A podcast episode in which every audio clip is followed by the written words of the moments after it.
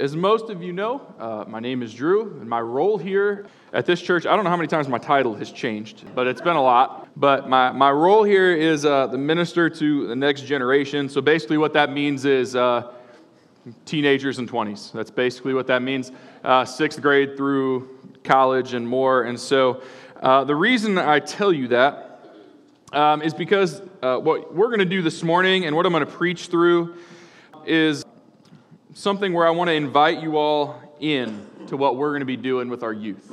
All right? So, the sermon uh, I'm going to preach this morning is directly related to what we're about to start going through with our students, and I want you to be a part of it. And that's why uh, I chose to go this direction this morning. And so, um, on Wednesday nights, over the next six weeks or so, we're going to be going through uh, a series called Committed on Wednesday nights.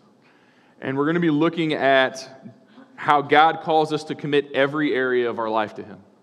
And we're going to look at specific areas of our life that sometimes are a struggle to give to the Lord Amen. and to commit to Him. And so, the reason I say you guys uh, get to be a part of it and how I would ask that you do is that at the end of that study, uh, we're going to have a, a church wide dinner at the end of that study where we can celebrate the commitments that people have made. And here's, what I, here's why I say that I fully believe that uh, the students aren't the only ones that need to constantly evaluate their commitment to the Lord. That's something I think we're all called to do as believers. And so uh, I think this is something for all of us. And so, what I would ask that you do is be in prayer for our students. And then each Sunday in the bulletin, I'm going to have something, I don't know, something small in there that goes through the main ideas of what we taught the previous week because I want, as a church, for us to be doing this together.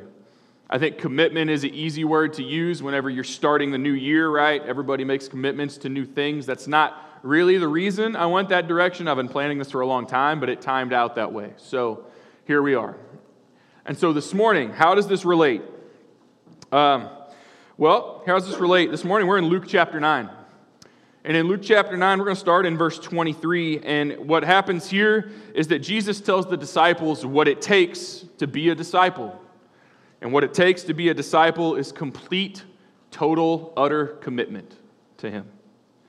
And that's what we're going to speak on, and that's what we're going to look at this morning. He wants everything from us.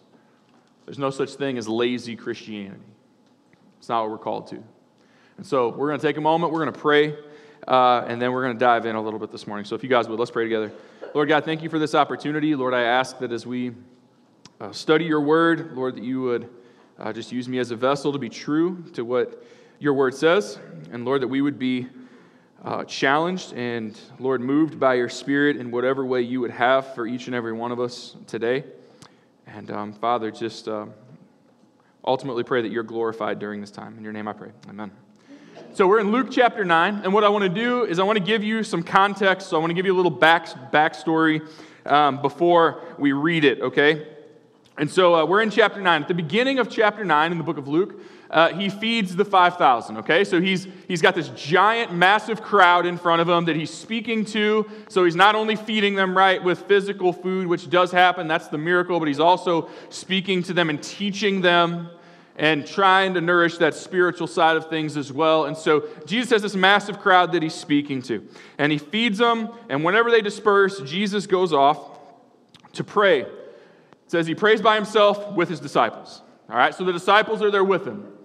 And what happens is when Jesus is done praying, he asks the disciples, Who does everybody say that I am? Y'all remember that question? Who do you say that I am? Or who do they say that I am? Some said he was John the Baptist. Well, John the Baptist, um, if my timing serves me correctly, had just been killed um, slightly before that. And they, they, they mention them. They mention Elijah or one of the other prophets. The names that they gave are basically anybody except who Jesus really was, okay? And so, who do they say that I am? Well, maybe he's this person or this person or this person, but none of them get it. And then there's Peter. Usually, when you say, and then there's Peter, something bad happens. In this case, something good happened, right? So, and, and so right here, Peter says, You're Christ, the Son of God. Immediately after that, Jesus tells them, Don't tell anybody. And the reason he says don't tell anybody is because Jesus is still hasn't gone to the cross yet. He still has to go to, he's going to the cross, he's going to raise again. And in doing so, those will be um, the most convincing proof of him being who he says he is. So he tells him not to, tell, not to say anything. And then Jesus takes the next step. He says, By the way, not really a by the way, all right? He, he says this multiple times I'm going to suffer, I'm going to die, and I'm going to raise again.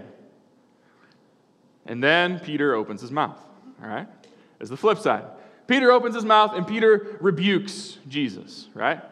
And um, I don't know if you've ever tried that. Doesn't work well, okay? He, he rebukes him. He's basically saying, You have no clue what you're talking about. If you ever try to tell God he has no clue what he's talking about, you're wrong, okay? Uh, he has better clue than you do about anything and everything ever, all right? Uh, and me. So uh, I just want to throw that out there. But, but he, he, re, he rebukes him. And Peter, Peter's telling him, you know, you have no clue what you're talking about. And so as we get to today's passage, all of this just happened. Not only does Jesus tell him he's going to die, but he tells him, you must be prepared to do the same if you're going to follow me. And then he assures them of that there's some glory that they'll see if they're faithful to follow him. And I want to, the reason I started a look back a little bit further is because the passage we're looking at today talks about here's what it means to be a disciple of Jesus, but the starting point, okay? The starting point of all of this is that we have to understand and acknowledge what Peter acknowledged that Jesus is the Christ, the Son of God. That's the starting point. If we don't recognize that, then the rest of this doesn't matter. And so Peter makes this acknowledgement You are the Christ, the Son of God. You see, the way that each one of us, whoever, sorry, let me start that over. Whoever you and I say Jesus is determines everything about how we follow him. If you don't believe Jesus is the Son of God, you're not going to follow him in a way that's going to mean much of anything. If we truly believe he is who he says he is and we follow him, we're going to do exactly what he asks us to do, or at least seek to do exactly what he asks us to do. And so here's our, our, our, passage, all right? We're, we're almost here, all right? One of the problems in today's church, however, uh, along with these, uh, these kinds of ideas, is that many think that when they come to Christ and become a Christian, they simply add Jesus to their life, where it's like, um, in other words, like we, we keep living our lives the way that we did before. We don't really change a whole lot, maybe one thing here or there. We maybe change the radio station to something that's a little less vulgar or whatever and, uh, and that's, that's kind of where it ends. And we just add Jesus, but it's still our lives, our will, our ways instead of His. And that's a common theme, and that's not what this verse talks about. It talks about the exact opposite. And so here we are, Luke in chapter 9, verse 23. Let's read it. Uh, uh, if you guys would, just follow along. You can either use the screen in front of you or your Bibles. Uh, and here we are in verse 23. He said to all, if anyone would come after me, let him deny himself and take up his cross daily and follow me. For whoever would save his life will lose it, but whoever loses his life for my sake will save it. For what does it profit a man if he gains the whole world and loses or forfeits, forfeits himself? For whoever is ashamed of me and of my words, of him will the Son of Man be ashamed when he comes in his glory and the glory of the Father and of the holy angels. But I tell you truly, there are some standing here who will not taste death until they see the kingdom of God. And so we're just going to dive right in this morning. Uh, I'm going to tell you right now the first point is where we're going to camp and spend most of our time. So uh, I would say get comfortable, but if comfortable means falling asleep, don't get comfortable. All right? Uh, that's where I'm going to leave that. So here's the first thing in this verse. We're going to start in verse 23. Being Jesus' disciple, here's what it requires it requires complete commitment. That's what verse 23 gives us complete commitment and surrender. If you notice, verse 23 begins with the phrase, if anyone wishes to come after me. Here's what that means it's a voluntary decision. Okay? It's a voluntary decision that we make. And what Jesus does, he continues with the rest of this because he wants them to understand the cost. All right? He sets the cost of discipleship as high as he possibly can and encourage them, encourages them to do an inventory before declaring their willingness to follow. All right? It's a decision that you have to make, and yet you got to understand the cost before you make that decision. And so he does that. And I mentioned before that the, the conversation with disciples, uh, right before that, he was speaking to the crowds, right? And there were many that thought following Jesus was easy, many who wanted the benefits of following Jesus or the benefits of following just to see the show or the miracle or whatever it was that Jesus was going to do because Jesus did all sorts of stuff that nobody else could do, and everybody wanted to see that happen in person. But Jesus says, no, no, no, that ain't it. There's a cost. The cost is something far more than an abandonment of uh, your material possessions, it's an unconditional surrender. See, as disciples, they weren't permitted to retain privileges or make demands. Uh, they weren't allowed to safeguard their cherished sins and say, well, this one's still okay. They weren't allowed to treasure earthly possessions or cling to secret self indulgences. Their commitment was without reservation, and they gave all that up to follow Jesus. See, a little formal church going, being a good church attender, being a good Sunday school teacher, going on a lot of mission trips, tithing, having a streak of days that you read your Bible or prayed, all that kind of stuff is great, but is not what required. What he asks for is complete commitment. And total commitment involves complete surrender. And here's what he does in verse 23 he gives them three imperatives for what it looks like. And this is why we're going to camp out here. Y'all can see this verse, it's jam packed, all right? Here we are. Here's the first thing he says. He gives three imperatives. It's important that we understand the order, by the way. He says, Deny self, take up your cross, follow me. Guess what? You can't follow him if you don't deny yourself or take up your cross. So it's in order for a reason. And so the first one here is to deny yourself.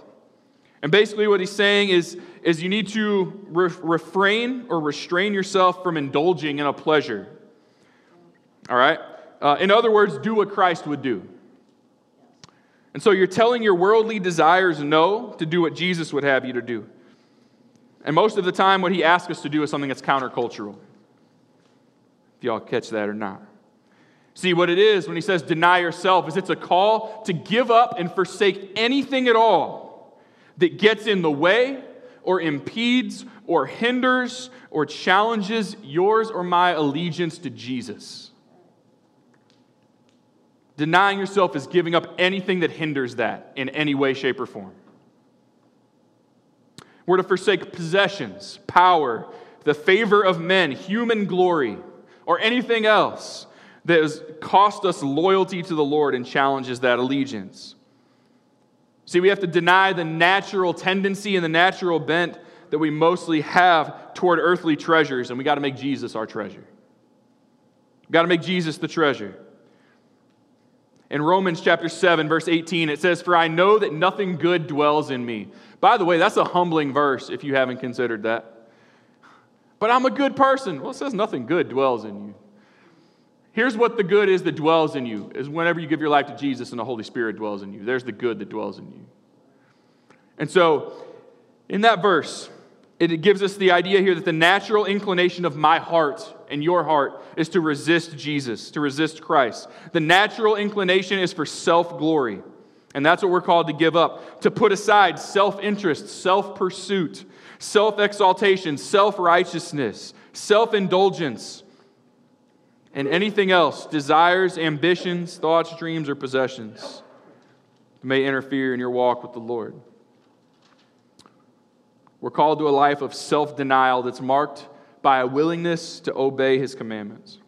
In John chapter 3, verse 30, um, there's the phrase that I'm sure many of us have heard before. It says, He must increase and I must decrease. That idea of more of you and less of me. Denying self means I'm taking more of Jesus and less of me and my passions and my desires because I want them to line up with His. Now, for some of us, it can mean a lot of different things to deny yourself. It could mean passing on an opportunity to be in the presence of alcohol because you know that's a temptation for you. Maybe it's saying no when a pornographic image shows up on your TV or your phone or your computer and you deny the flesh. Maybe it's removing the idols in your life. That could be any number of things sports, TV, political parties, politicians themselves. I don't care what it is, an idol from your life. Or maybe it's denying yourself your rights for the good of others. See, people all the time use the excuse that they have the right to do something. Guess what? Jesus did too, and he gave his up. And so, if we're a follower of his, we do what he did. And if that means we have to give up a right that we have, then we do that because Jesus did that. And he's our example, he's the one we follow after. Whatever that thing is for you or for me, I guarantee you that when you deny it here during this time on earth, it is worth it for the joy that you'll experience in eternity. It's worth it. The temporary things here don't compare. In Galatians 5, verse 24, it says, Those who belong to Christ Jesus have crucified the flesh with its passions and desires. We've crucified it, put it to death, denied the flesh to be his disciple. It's what we're called to do. The second aspect of this is taking up your cross daily. And that's an interesting statement, and here's why. Because the second that the disciples heard the word cross, they knew exactly what it meant. It, had, it, was very specific, okay? Whenever they heard cross, they knew that the cross was an instrument of death used by the Roman government to kill the most vile offenders. They knew exactly what it was. The cross meant shame, it meant excruciating suffering. If someone said I needed to, they needed to take up their cross, they would understand that as uh, the ritual where the person that was going to be crucified would carry part of the cross on their own back and walk to their own execution. And so taking up your cross would mean knowing that your life in this world is about to end. You are essentially a dead man walking when you're called to take up your cross. And yet, that's what we're called to do. So, what in the world does that mean? And whose cross are we called to carry? Well, guess what? It says we're called to carry our own cross. You know why? We're not called to carry the cross that Jesus had to carry. He's the only one that could carry that. You and I couldn't. And so we're called to carry our own cross. And the cross is a symbol of God's will for your life and our willingness to suffer with Him and for Him. That's what it means to take up our cross. That we're willing to suffer on behalf of Jesus with Him and for Him. And we have to deny ourselves first in order to do that. See, this idea of bearing your cross begins when you or I give our life to Jesus and surrender to Him. Bonhoeffer says this When Christ calls a man, he calls him to come and die. That's the call. You got to be willing to give it all, to suffer and to die on behalf of Jesus. You see, if we're going to follow him, we must be prepared to suffer with him. The world hated Jesus. The world still does. The world met Jesus in person, the world killed Jesus. Throughout history, people have wanted nothing to do with this call to self denial. Just hearing the name Jesus makes a lot of people uncomfortable and mad. And the moment that you identify with Jesus through your words and your actions, you can expect the same wrath expressed toward you. See, they can't get to Jesus anymore, but you're the closest target if you look like Jesus. So you're the one they're going to come after. In 2 Timothy chapter 3 verse 12 it says all who desire to live a godly life in Christ Jesus will be persecuted. Matthew 5 talks about blessed are the persecuted. And so there's this idea through those scriptures and many others that you are going to face persecution. You're going to have to suffer. I would suggest it would be a good time to sit and evaluate your walk with the Lord if you've never had to deal with suffering for Jesus or if you've never had to give up anything for him or never dealt with persecution. See, to take up our cross is humbling because we can't follow Jesus and still come first. Because that would make you the leader if you come first. You can't follow Jesus and still make yourself first. We can't do that. And the other thing this, word, this uh, passage in Luke talks about that I love is in this verse it says to carry your cross daily. So this, this passage is in Matthew, Mark, and Luke, and only in Luke does it use the word daily, which I find to be interesting. And that's one of the reasons why we're looking at this specific one, because I think it's a vital word that we need to consider. It means every morning when I wake up, I need to be able to, to go to the Lord in prayer first thing and just say, Lord, I'm willing to do whatever it takes for you today. If that means I suffer for you today, I suffer for you today.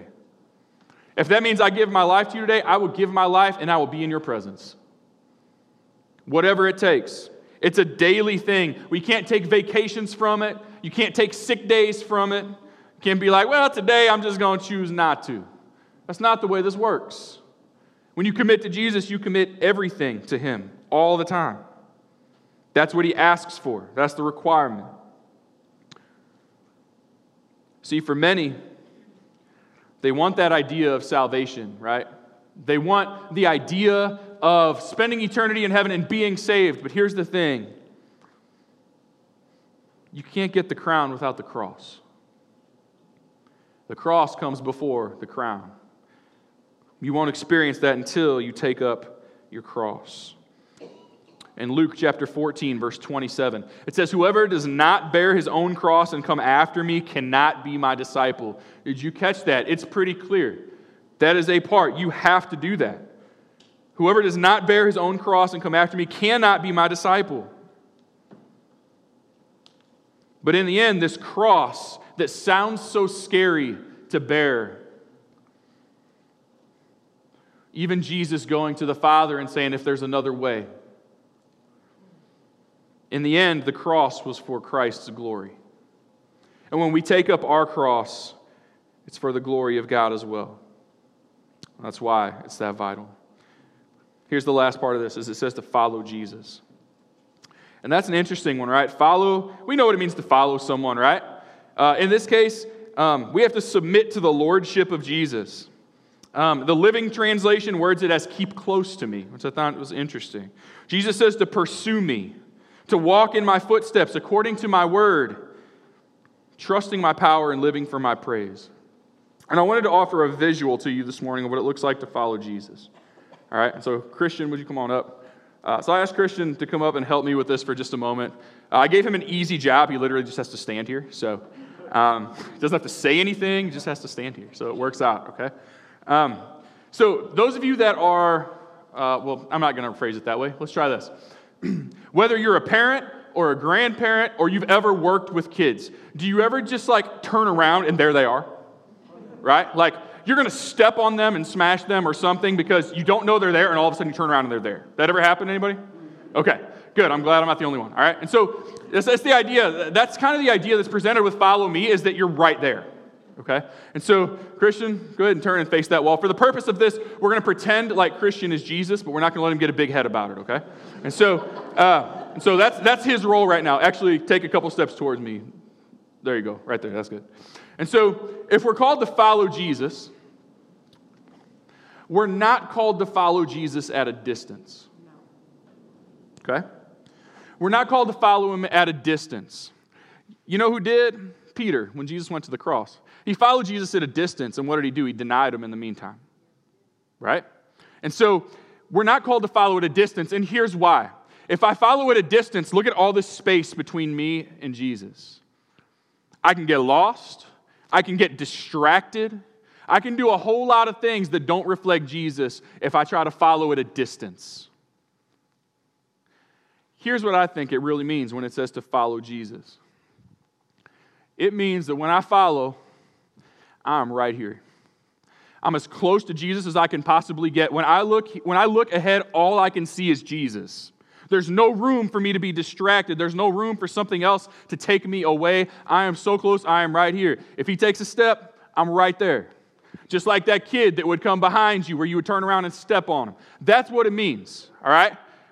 Don't step on him. Uh, but like you follow that close. There's no such thing. Thank you, Christian. You're good. You don't have to just hang out anymore. Um, I prefer you stay in here, but it's fine. Um, and so the idea there is when he says to follow me, he's not saying follow me at a distance. He's not saying follow me only if it's something you is comfortable for you or if it fits your time frame. He's like, no, no, no, follow me. Cling to me.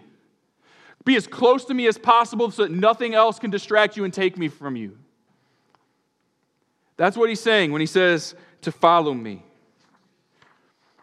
And I'm glad that most people can relate to that idea.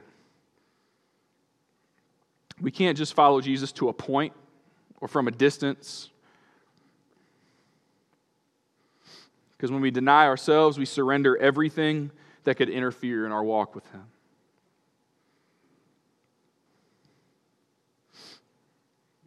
And here's the beauty of all this in the command to deny yourself, to take up your cross, and to follow Jesus, Jesus leads by example.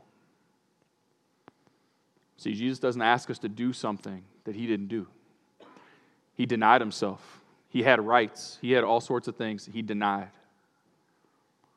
He took up his cross, literally and figuratively, carried it to Golgotha, and died for you and for me. And he followed the will of his Father. Even when he went to him and said, Lord, if there's another way but your will. He followed him so much he submitted to his will. See, we have a Savior that led by example. And he's telling us we have to give it all. You got to give up everything in order to gain everything.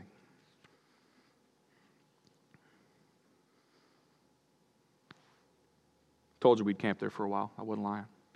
Here's number two. All right. Here's what being Jesus' disciple requires it requires us to value your soul above all else. In verses 24 and 25, all right? Whoever would save his life will lose it, but whoever loses his life for my sake will save it. For what does it profit a man if he gains the whole world and loses or forfeits himself? Or in Matthew and Mark, it says his soul. And so he gives two examples. In verse 24, it's above your life. You got to value your soul above your life. And so, um, to save your life on your terms, to live as you desire, or uh, whatever the case is, like the world would say, do whatever you want, live free, it doesn't matter, do everything that you want to do. It's interesting that the world would view that as freedom because biblically it talks about as being a slave to sin. When we live that way, we lose our life, our eternal life. But losing your life for the sake of Jesus saves your soul for all of eternity. In verse 24, that phrase, whoever loses his life for my sake. Aside from the command were to follow me in the Gospels, this saying is repeated more time than any other saying. So outside of follow me, this is number two. It's a saying that Jesus used often that you have to lose your life for my sake. Not for your own sake, but for the sake of Jesus. See, those who pursue a life of ease and comfort and acceptance by the world won't find eternal life. On the other hand, those who give up their lives for the sake of Christ are going to find it. And so we're called to value our souls above our own lives. And in verse 25, it talks about earthly possessions. So we're called to value our soul above earthly possessions. If somebody gained all the wealth, all the honor, all the fame, and all the pleasure in the entire world, all right? Think about that. If that were actually possible, which it's not, because I don't know if you guys have seen this. There's like this scrolling thing of uh, who the richest person in the world is, and it like changes really often. Uh, anyways, it's, it's like you can, you can say you have everything, and somebody's still going to top you at some point um, because you don't. But this idea of having earthly possessions, okay? We have to value our soul above that. If somebody had all of those things, all of the money in the entire world belonged to one person all of the fame, all of the honor, all of the glory, all of whatever. But the only way they could gain all that was by denying Christ, then they've lost their soul for eternity. What good will that worldly gain do? It's interesting. I don't know. It seems to be pretty common with a lot of rich and famous folks that so many deal with depression and some take their own lives and things of that nature, even though they have what most of us wished we had. Because those things don't provide satisfaction, they don't provide joy, they don't provide what we really need. We have to value our soul above earthly possessions. In Matthew chapter 4, Jesus is tempted. Okay? In this story, uh, he's tempted by Satan, and here's what Satan offers him all the kingdoms of the world. He offered him everything. He offered him everything. And what was Jesus' response? Jesus understood what was most important and he turned it down. We're called to follow and make the same decision. You see, Satan offers the things of the world because they're the most enticing thing that he can offer. Okay? They're the most enticing things Satan can offer you is the things that you see in this world. You know why? Because if he tried to pitch hell to you, it wouldn't be very enticing, would it? Here, come spend eternity in hell. Look, it's a beautiful place. It's not really going to be that enticing, right? The only thing Satan can entice you and I with is the things of this world. That's the best that he's got to offer. Jesus, on the other hand, has eternity in heaven to offer to those who follow him. Eternity. Not 50, 60, 70 years in one spot with temporary joy and satisfaction, all of eternity with more joy than you can ever fathom. In His presence, in His glory. That offer is way better. Consider the rich young ruler in Matthew chapter 18. He was called to give up his wealth and he left crying. There's a reason that Scripture speaks to how difficult it is for the wealthy to enter the kingdom. They value those earthly possessions as the greatest possible thing. But gaining the world is temporary, and the soul is eternal.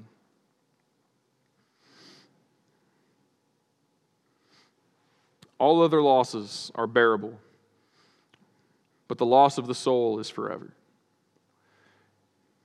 It's to lose God, it's to lose Christ, it's to lose heaven, glory, happiness for all of eternity. It's to be cast away forever, helpless and hopeless in hell. And to have all that the world has to offer and not have Christ is to be eternally bankrupt.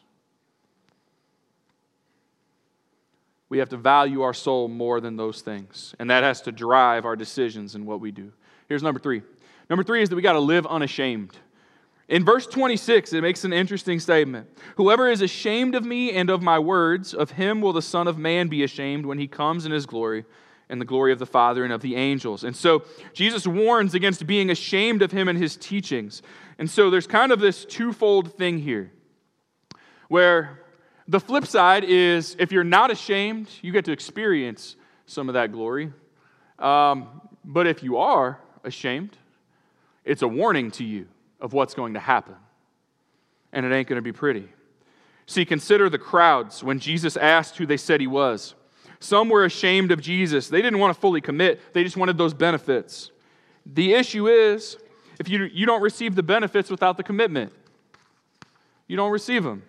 You don't receive the crown without bearing the cross. You notice it says, ashamed of me and of my words. See, Jesus' person and his message are indivisible because Jesus is the Word made flesh. The Great Commission tells us to teach people to obey what Jesus commanded them. See, that's a part of this. When we deny ourselves, when we take up our cross, we're choosing to obey Jesus over our own ideas. This next idea really is something that I've been chewing on for a while. The human heart is never ashamed of what it treasures. I want to think about that for a moment. Whatever thing you value the most in life, are you ashamed of that? I had to answer that question myself. And I can tell you, if we value Jesus the way that we should, our heart's never going to be ashamed of him. There's many ways that we can be ashamed. We're guilty whenever we don't let people know about Jesus. We're guilty whenever we allow the fear of man to keep us from following Jesus in any way, shape, or form or obeying him. Whenever we do those things, we're denying our master and we're sinning. See, the wickedness of being ashamed of Christ is great. It's proof of unbelief, is what it is. It shows that we care more for the praise of men whom we can see than that of God whom we cannot see. And in the day of judgment, they must expect to be disowned by Christ for all of eternity. In Matthew 10 28, it says, Do not fear those who kill the body, but are unable to kill the soul but rather fear him who is able to destroy both soul and body in hell. Don't fear people. That's the reason that we're ashamed. The only reason to be ashamed of Jesus is because you fear what a person will say about you or think about you. You fear man, which is what we're called not to do. Fear the one that has control over your soul. On the cross, Jesus eliminated your reason to be ashamed by taking your shame on his shoulders. We're called to live unashamed of Jesus. Speak Jesus and show Jesus. That's the command. And here's the last one for you, because I know y'all waiting for the last one, right? So here we are. Number four, be ready to experience the glory of God. If you're going to follow Jesus, you got to be ready. And I, I, probably should have worded that a little differently. Maybe anticipate experiencing the glory of God, something along those lines. But in this last, uh, really 26 and 27, he talks about coming in his glory and the glory of the Father. What it's referring to is his second coming. And so when he comes, uh, we can experience that at his second coming. For us, uh, when he comes in his glory, it's going to be amazing for you and I that are his followers. See, it offers this promise and it offers this warning. For the follower of Jesus at his second coming, it's going to be glorious. For the one who doesn't follow Jesus, when Christ returns, it'll involve weeping and gnashing of teeth.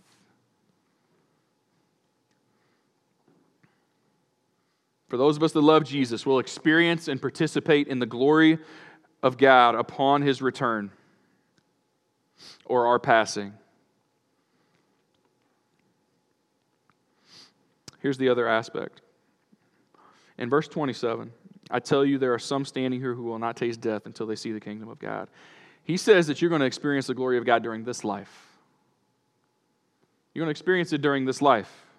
You see, for the disciples, that could have been multiple things, all right? It could have been when the Spirit was sent down in the book of Acts. It could have been when the gospel was preached to all the world and the nations were brought to Christ. It could be when they saw the kingdom of God triumph over the Gentile nations in their conversions. It could be whenever. Uh, uh over the Jewish nation and its destruction. It could also mean when they witnessed the resurrection and the ascension.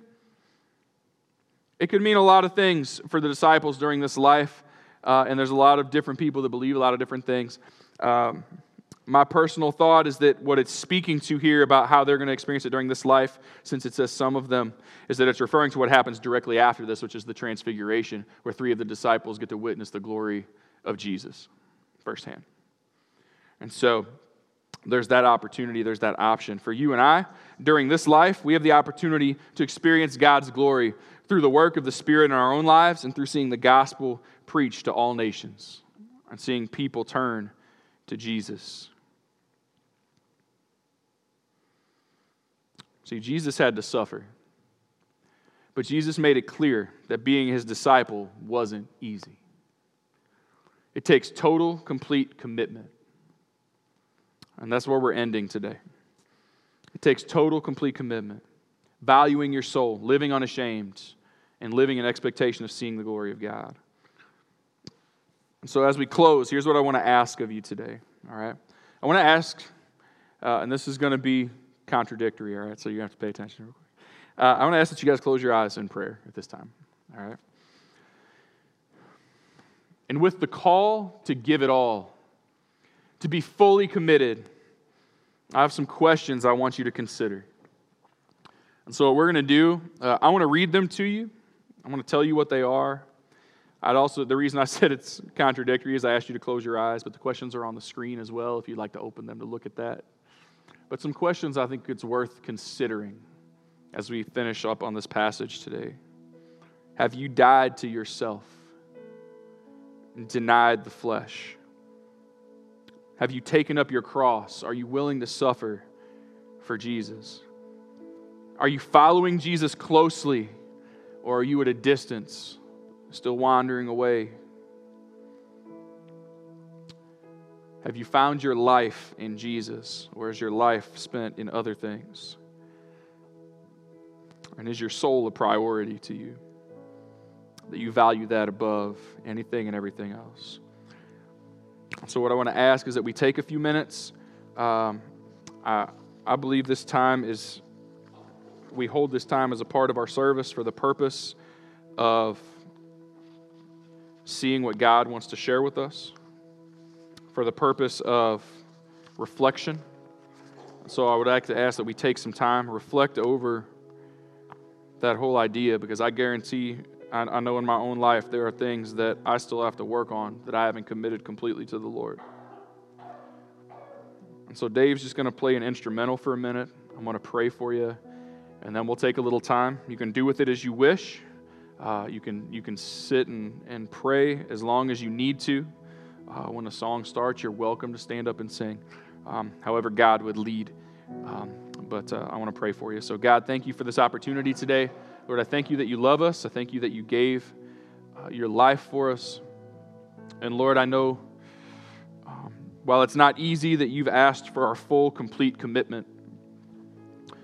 God, I pray that our desire is to follow you closely.